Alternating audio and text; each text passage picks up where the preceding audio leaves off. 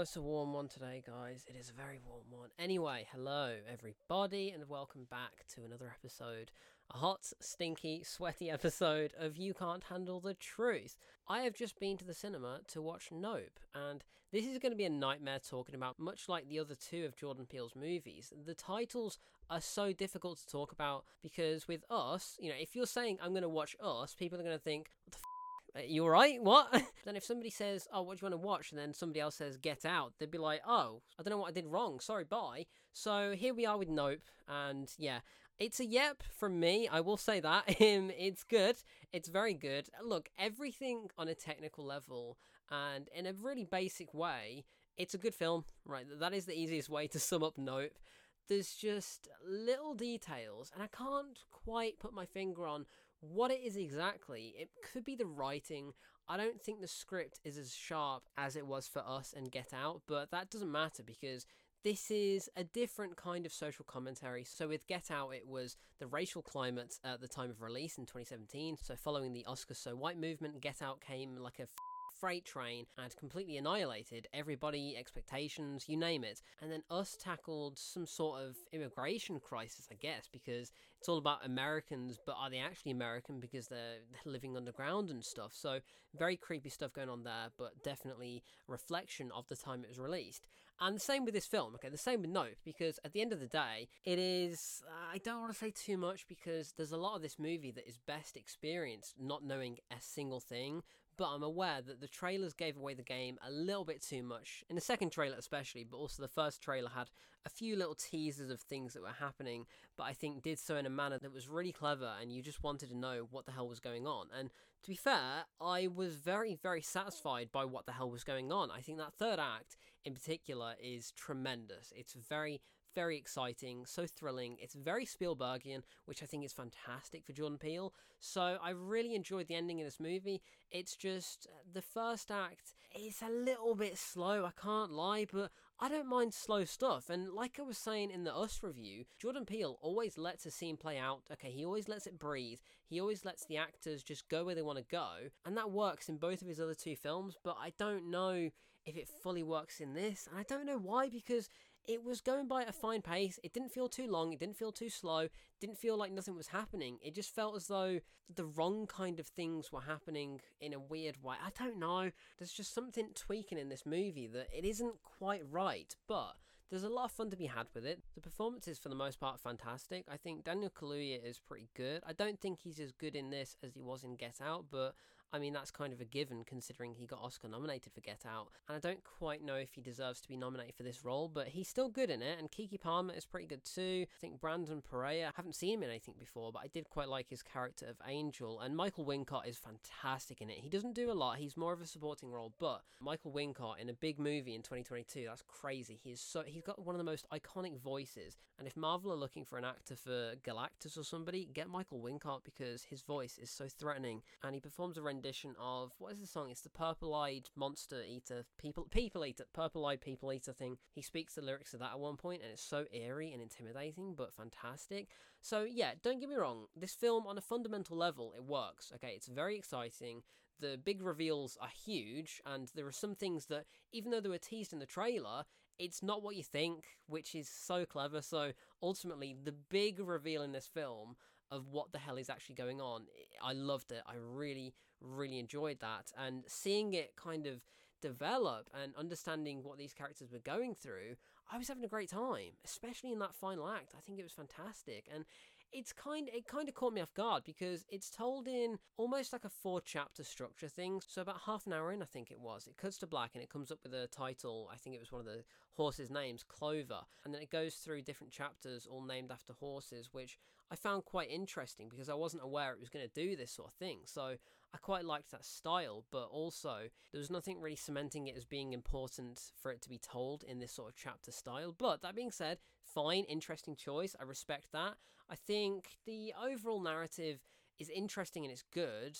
I like the locations, I like the character development, and I like the situations that go on. So there's a weird, mysterious thing lurking in the clouds, and it cuts off all the power at times, and they have to go and get cameras to try and get the shot. So it is all about looking at something we shouldn't really be looking at. So ultimately, Don't Look Up would have been a great title for this movie too. But unfortunately, Adam McKay beat into that with Don't Look Up back in December last year for Netflix. So this film is very interesting and there's some great moments. The cinematography looks fantastic. Directing too, once again, Jordan Peele does an impeccable job. I cannot fault the camera direction, I cannot fault the cinematography. Music, again, it's somewhere in between Get Out and Us, and that's the same with this film, right? I think it's his most ambitious film and it's his biggest film to date but I don't quite think it lands as well as Get Out and Us does.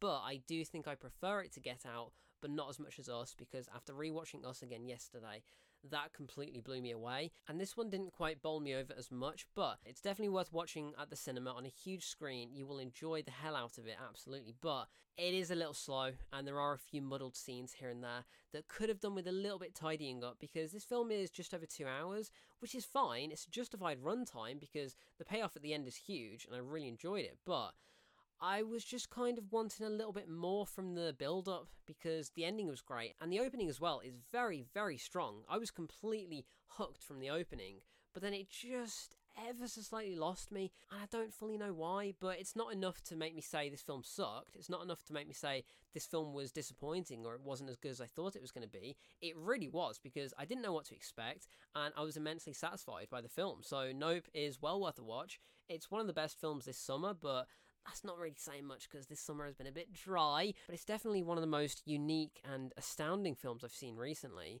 And there are some great scenes here and there, some great moments too. I I just wish the execution was a tiny bit better. But look, that being said, Jordan Peele, three for three, as far as I'm concerned. Get Out was terrific, Us was revolutionary, and Nope is a very, very enjoyable popcorn flick. That's what I'll say. So, yeah, if you want to go and see some really weird sci fi thriller vibes with some great scares too, right? There were some moments that I was scared and I enjoyed that, but it's definitely not as scary as Us, which is probably a good thing because a lot of people may have found Us a bit too scary. So this is the kind of film that is an enjoyable amount of scary, and I'm really glad that it's R-rated because having a film like this, a huge blockbuster for summer release, having it R-rated is just great. It just feels fantastic. So same with Bullet Train, they could have easily toned it down to make it a 12, but I'm really glad they didn't. So, very good creative choices. I just wish something was different. I don't know what, so I will go and see it again for sure.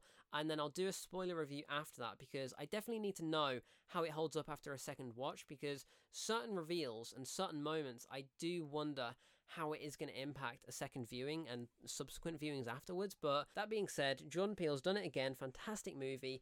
And once again, as well, he foreshadows so many things. So I definitely think watching it again will make you go, "Oh, hang on, that's that's tease, that's great, I like that." But as it was happening at the end, it cast my mind back to the start, and I was thinking, "That's genius. That's so clever how they've managed to have things, completely mundane things early on, come back later in a really ingenious way. And that's Jordan Peele, because that is exactly what he did for both of his films before this. And I cannot wait to see what he does next. So Nope is a real hit. I enjoyed it absolutely, and incredible ending. Loved the ending, but yeah, there's so many things I want to say, so I will have to do a spoiler review because it does get pretty mental, and there is one huge thing that is I don't even know what to think about it. It's just massive. It's crazy. So go and watch it. Try and avoid spoilers. But I've been very lucky because this film has only just come out in the UK right now on the 12th of August, but it's been out in America since I believe the 23rd, 25th of July, around then. So for at least three weeks, I've been able to avoid spoilers, which, you know, I think you should be able to as well. So yeah, definitely go and watch Nope. I'm seeing a lot of comparisons to Jaws. So it's doing the same thing for cloud spotting as Jaws did for swimming.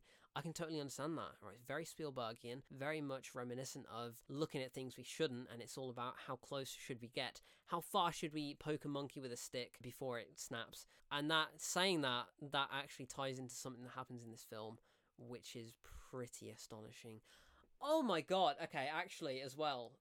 That ending, oh my god, yeah, okay, okay, that's great, I like that when you've seen it and you think about the ending and what happened and how it relates to something that was completely unrelated earlier in the film, that is genius. Okay, yeah, love it. Love Nope. Go and watch it. I had a great time. I've been Kieran, Jordan Peele. I love you as a director and a comedian, but director, you are fantastic. And until the next time, which I wonder what his next film will be about, no doubt it will be another social commentary film, but I'm all for that because he is the master of doing that. Alright, there's two final things I want to mention, one of which there's a reference to us, I'm positive it's a little Easter egg. So, in the scene quite early on, when Steven Yeun's character is speaking with Daniel Kaluuya and Keke Palmer, there's a reference to something quite big from us. So if you are a fan of that film, if you've seen it recently, you'll know what I'm talking about, but it is Blink and You'll Miss It on his desk.